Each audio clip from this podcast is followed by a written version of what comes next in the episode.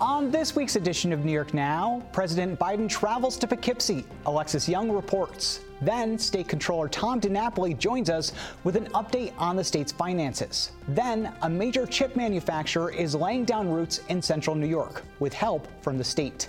We'll talk about that and more with this week's panel. I'm Dan Clark, and this is New York Now.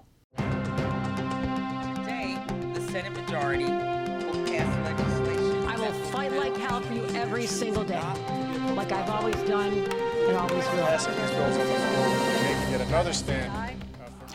Welcome to this week's edition of New York Now. I'm Dan Clark. The largest ever single investment from a private company in upstate New York is now moving forward. Micron, a company that creates and manufactures high tech smart chips, announced this week that it would set up shop just outside Syracuse. That's expected to bring 9,000 jobs to the area over the next two decades, according to the state. And it's not coming cheap. Micron says it will invest $100 billion into the facility to make that happen. The state is also offering $5.5 billion in tax credits to Micron over the next 20 years. But the company will have to hit certain jobs targets to get them.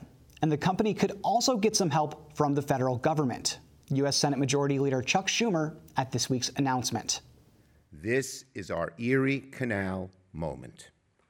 Just as the Erie Canal fueled explosive prosperity and jobs in the 19th century, so will these investments fuel explosive jobs and prosperity in the 21st century. And just to note that Schumer is up for re-election this year against Republican challenger Joe Pinion. But the Micron announcement was followed by another big bit of tech news out of New York this week from President Joe Biden. Reporter Alexis Young is here with more. Alexis. That's right, Dan. President Joe Biden was in Poughkeepsie Thursday to tour IBM and give a speech on jobs in the Hudson Valley. IBM has its headquarters in Westchester, but the facility in Poughkeepsie is where the company develops and creates new computer mainframes and other tech products. The company is expected to benefit from federal legislation passed over the last year geared toward tech companies, like the CHIPS Act. The law, passed in July, created new incentives and funding streams for tech companies to boost production in the state's semiconductor and smart chip industries. Biden said Thursday that will help jumpstart the country's chip manufacturing industry. Folks, the future of chips industry is going to be made in America. That's not hyperbole. That's a fact. It's going to be made in America. And making these chips in America is going to create new businesses for countless small manufacturers and suppliers into the supply chain that's going to thrive, all because of this law. IBM has its own history in New York. Endicott in Broome County is known as the birthplace of IBM. The company isn't there anymore, but now plans to increase its presence in New York. IBM CEO Arvind Krishna said the company would invest $20 billion across the region over the next decade. This investment includes breakthroughs in semiconductor technology, mainframe computers, quantum computers, and artificial intelligence. All of this will boost economic activity and create jobs. Some Republicans, but not all, have argued against federal incentives for big tech companies, saying the U.S. shouldn't be spending more to attract and retain that industry. But Biden said that missing those investments now could put the U.S. at a disadvantage down the road. More is going to change for the better in the next 10 years than happened in the last 40 years. We're at an inflection point in world history where the changes that are going to take place in the next 10 are going to fundamentally alter the way in which we look at the world and our place in the world. And that's not hyperbole, it's real. The state also has incentives for tech companies, so we'll see if the industry continues to grow here in New York. Dan? Thank you so much, Alexis. All right, we're going to circle back to the week's news in a little bit, but first, it's now been six months since the state legislature passed this year's state budget, and there are a lot of questions about how it's holding up in an economy that's still very much in recovery. And very few people know more about that than State Controller Tom DiNapoli, who's up for re election next month. He's essentially the state's money manager and his office has a close eye on the state's finances year round. We spoke this week about the budget, his role as a check on state spending, and next month's election. State Controller Tom DiNapoli, thank you so much, as always. Dan, great to be with you in person. In person. I love being in person. It makes everything easier and better. So we are about six months after the state budget was passed in April. You are the state's money manager. In that time, we're halfway through the fiscal year of the state. How are we doing right now in terms of finances? The budget is holding together. And uh, keep in mind, Division of Budget uh, lowered the projections as to what revenue would be. But in our, our uh, last month's cash report, we're still up by about 157 million dollars. So it's it's it's still a bit higher than than anticipated. But I, I think the challenge is it's a very uncertain time. You see how poorly the stock market's been performing, you know, in recent weeks. So I, I, think for the rest of the year, we need to be cautious. I think we need to be cautious in our personal lives as far as spending, mm. and certainly for the state as well uh, be mindful that as, as secure as it seems right now, it might be very different six months from now. Already, we're anticipating a budget gap. You know, next year uh, at around 310 million dollars. It's possible those numbers will grow again, depending on how it looks a month or two from now as we get into the fall. Yeah, I was going to ask you about the budget gap. So, $310 million is a lot of money, but in the context of the state budget, it's not that much money. The state budget is $220 billion. Yeah. That being said, uh, are we prepared to handle closing that gap right now financially? Well, first of all, we're in better shape because we're finally building up the reserves, yeah. uh, you know, which I think you and I have talked about in the past. And New York's done a very poor job of that historically, and mm-hmm. it's something we've recommended in all of our budget reports, and certainly uh, the voice of the controller has always been we're not well prepared for an economic downturn. So I'm very pleased that this governor and this legislature did make a commitment to significantly boost our rainy day reserve, so we have that cushion. You know, I would also say on the scale, as you point out, Dan, of, of the size of our state budget, $310 million gap can be managed even without going to the reserves. There are other ways to make decisions about uh, spending. The challenge is going to be um, if that number grows, number one. Uh, number two, we, we have to be mindful that uh, the federal money that's helped us tremendously, thanks to Senator Schumer and, and the Biden administration, our congressional delegation, that money is will be winding down. And if the economy is not picking up, you know, there are many programs that people support, believe in. Uh, there were uh, big bets made this year, uh, investments, I should say, in education and healthcare, childcare. Um, I don't think folks are going to want to see that spending curtailed because much of that is very important to continue the recovery, to get more people back into the workforce. So I think the challenge in next year's uh, budget is going to be whatever the size of the gap is, and we hope it'll be a modest one how do we make decisions about spending that will keep us on a, a sustainable uh, path of budget balance in the context of a problematic economy and federal support that obviously is winding down. So I think it's going to it's going to be a a, um, a challenging budget debate next year, and of course, we have elections. So depending on who the players are, will there be any changes? Uh, might that impact uh, that whole process? So, uh, you know, I think it's going to be a very uh, interesting year next year uh, in Albany. You know, speaking of the budget, historically, this previous governor, Governor Andrew Cuomo, had used the budget to kind of curtail some of your oversight powers early in his administration.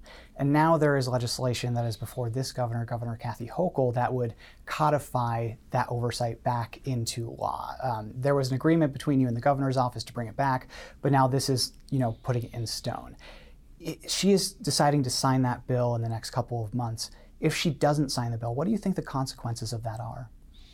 Well, in terms of immediate consequences, because we do have uh, that memorandum of understanding, which, you know, just in terms of context, you're right. The previous governor, this was a priority for him, all under the uh, umbrella of increasing efficiency, but we're actually very efficient in turning around contracts. It compromised independent oversight, which I think is important to the integrity of a procurement process, a contracting process, uh, important to ensure best value for taxpayers. And it was done not unilaterally. The legislature approved it. We think it's very important uh, for the future. Not not not. It's not about me. It's about controllers forever uh, to restore this. We've seen too many problems of. Um, perhaps some decisions that weren't the best ones. We've, we've seen some cases of corruption. Mm. Uh, and while no system is perfect, having an additional set of eyes to look at, at, these kinds of transactions, I think, is very important. So I think it's key for the governor to sign it. I've been very pleased not only that the legislature overwhelmingly voted in favor of it, but we're seeing just the past couple of weeks, editorials uh, are coming out very strongly in favor of this. So I'm hopeful. I, I know uh, Governor Hochul has made a commitment to doing things differently and have, have a different atmosphere. I think this legislation, uh, signing it would be the strongest signal that the governor could put out there that, in fact, uh, the page has been turned and this is an administration that's doing things differently and is open to the kind of accountability that is there to serve the taxpayers. You know, we had a similar situation during the pandemic where some of your oversight powers were suspended at the time, Governor Andrew Cuomo had said it was because we had to respond to the pandemic quickly. We didn't have time to go through the comptroller's oversight process, which you say is very fast. Uh, do you think that was a mistake? There are now claims that that governor and this governor may have made decisions that were tied to campaign donors, whether intentionally or not. But do you think that was a mistake to suspend them? Well, I mean, I think it's a fair question as to how long should the emergency period have been mm. in place. You know, it's always easy to look backwards. You know, when COVID first hit, it really was a crisis. I mean, desperate for ventilators and personal protective equipment. I mean, I would still argue because there are there are always some situations where where we still have contract oversight. When it's an emergency situation, we work closely with the agency that's putting a contract for it to turn around, sometimes within a day. You know, so I think even at, at the peak of the uh, emergency, we could have uh, added value again uh, you know, by, by having that authority there. You know, some questions have been raised about certain contracts and, and vendors who um, got a contract approval that gave money, political money. Uh, you know, a couple of thoughts on that. First of all, in New York State, it is not illegal for uh, a contractor or a vendor to make a political contribution. It just right. isn't, right? So, so the you look at any number of elected officials. There's a lot of focus right now on the governor, but you could go across the state and look at mayors, county executives, a lot of other folks, and I'm sure you'll find many people doing donations that are involved with procurements, right, at every level of government. I think you know, and so it, unless you have a clear, we got this contract or this payment because of the contribution, which is very hard to prove. A clear you know, quid pro quo. Quid pro quo, as is said, and there are all kinds of court rulings on that.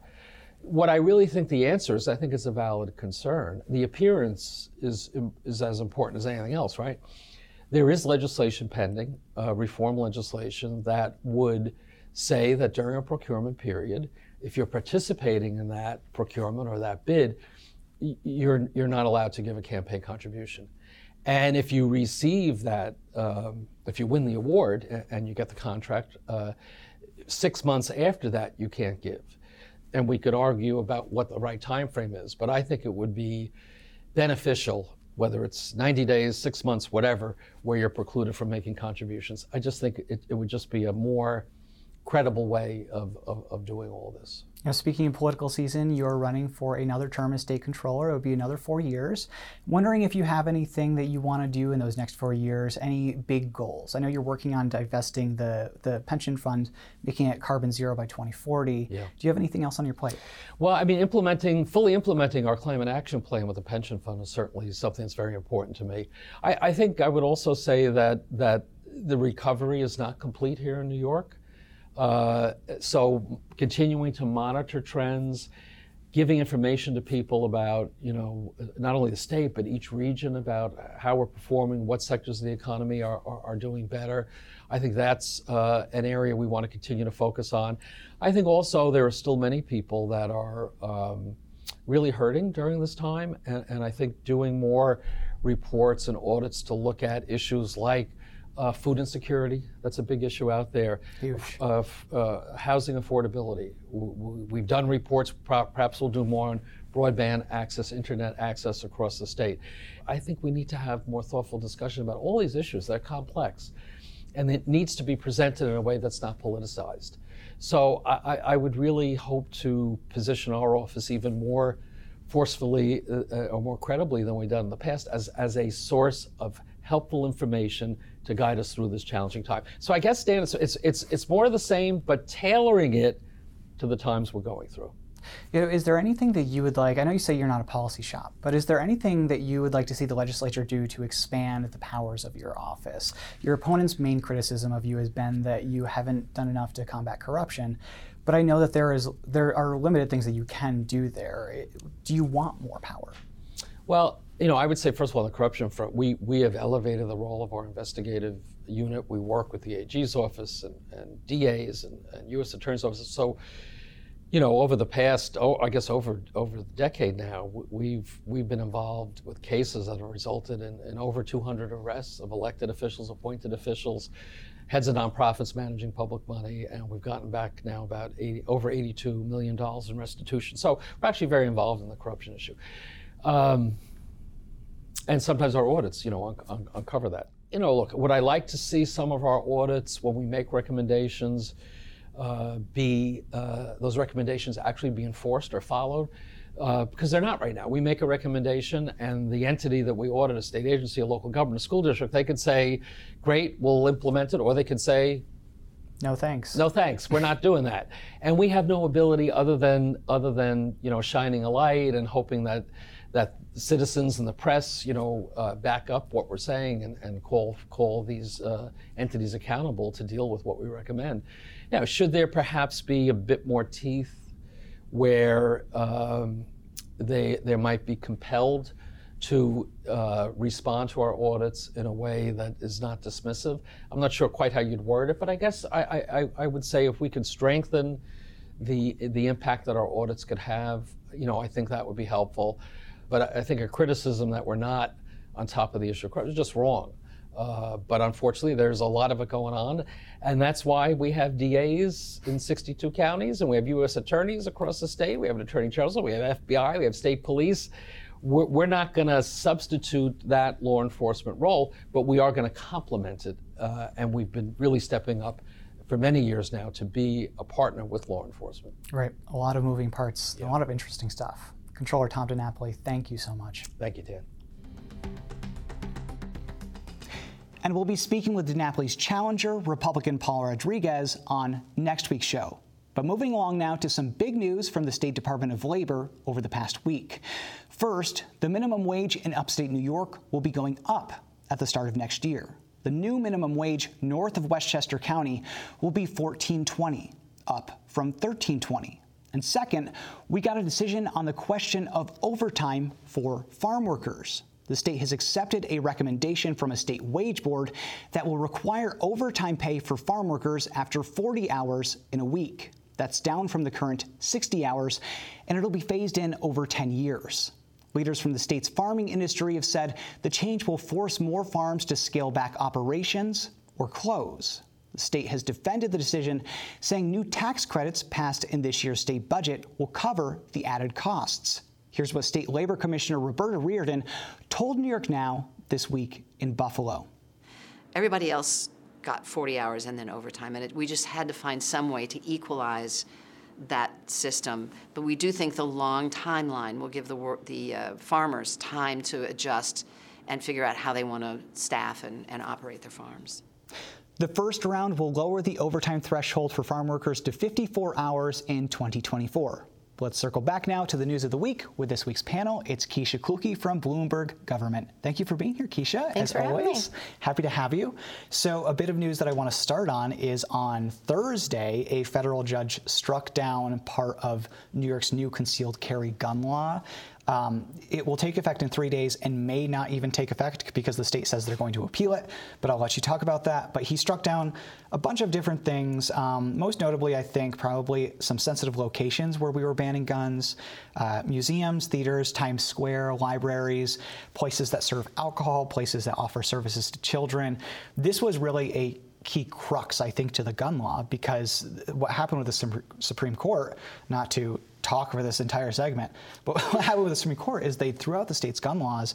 So now New York tried to create this new model, and now it's not working out so well. So what's next? Definitely. Well, they, they created this new model, which had, like you said, an extensive list of places, which basically said, I think even Kathy Hochul herself said it, it would apply to everywhere, but like maybe some sidewalks. So um, the judge kind of took issue with that, and he also took issue with. Um, the you have to have an in-person interview to get a permit, um, which can create a backlog and would therefore violate the Second Amendment, a right to um, bear arms. And then he also added a line in self-defense. So when they're considering you for a permit, um, they have to say, you know, will you cause harm with said gun? And he said well, you know, if you're doing self defense, you may cause harm. Mm. So he added that line in self defense. So, um, but the interesting thing is, uh, he knew that the um, Democrats, essentially in the state, were going to appeal that. And so he put in this temporary restriction for three days, allowing them to appeal it and kind of get the higher courts, um, you know, thoughts on the matter and then go back with it. So we're really kind of in limbo at this point. We'll have to see what the higher court says, and then it could go back to him, and they could have to make some changes to the law. Uh, next session, which I think a lot of the Democrats are running on this issue in November. Yeah. And so that causes a little bit of um, friction there. I wonder what happens with this lawsuit in the long term. I mean, it, it's not out of the realm of possibilities that this law ends up at the U.S. Supreme Court again. And then what if they strike it down? Then the state is back to um, the drawing board, essentially. Definitely. And that's kind of the risk they took. I mean, I think no one really knew how far you can go um, with the law before the Supreme Court would knock it down again. So I think they really took a shot. And um, you know, the people I spoke to said they were they were speaking to constitutional lawyers and trying to get the best advice on this legally. So we'll really have to see where the court goes. Now it also depends on where the court which court they, you know, they can pick which yeah. court they want to go to, and they did choose a court in a very conservative area. So um, I don't know, maybe their appeal will be elsewhere. we'll have to see. I did want to touch on the Micron announcement, but I think I want to skip that actually and go straight to the Court of Appeals. You had a story this week, kind of an update on where the search for the new chief judge is, and and this is just it's so important to highlight because this is the person who is the head of the state judiciary. They control of the state's courts.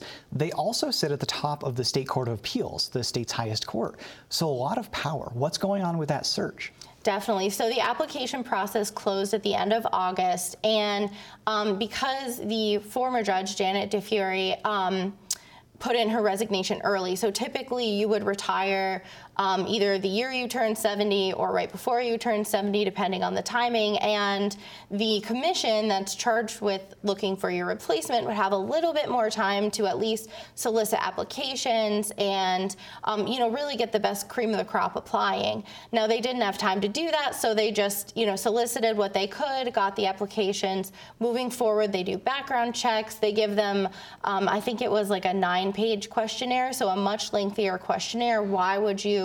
Want to be judged? What would you do in the position? That sort of thing. And then they have until um, actually the week of Thanksgiving, so mm. that'll be interesting, um, to give seven nominees to the governor. The governor has um, between 15 and 30 days to choose her.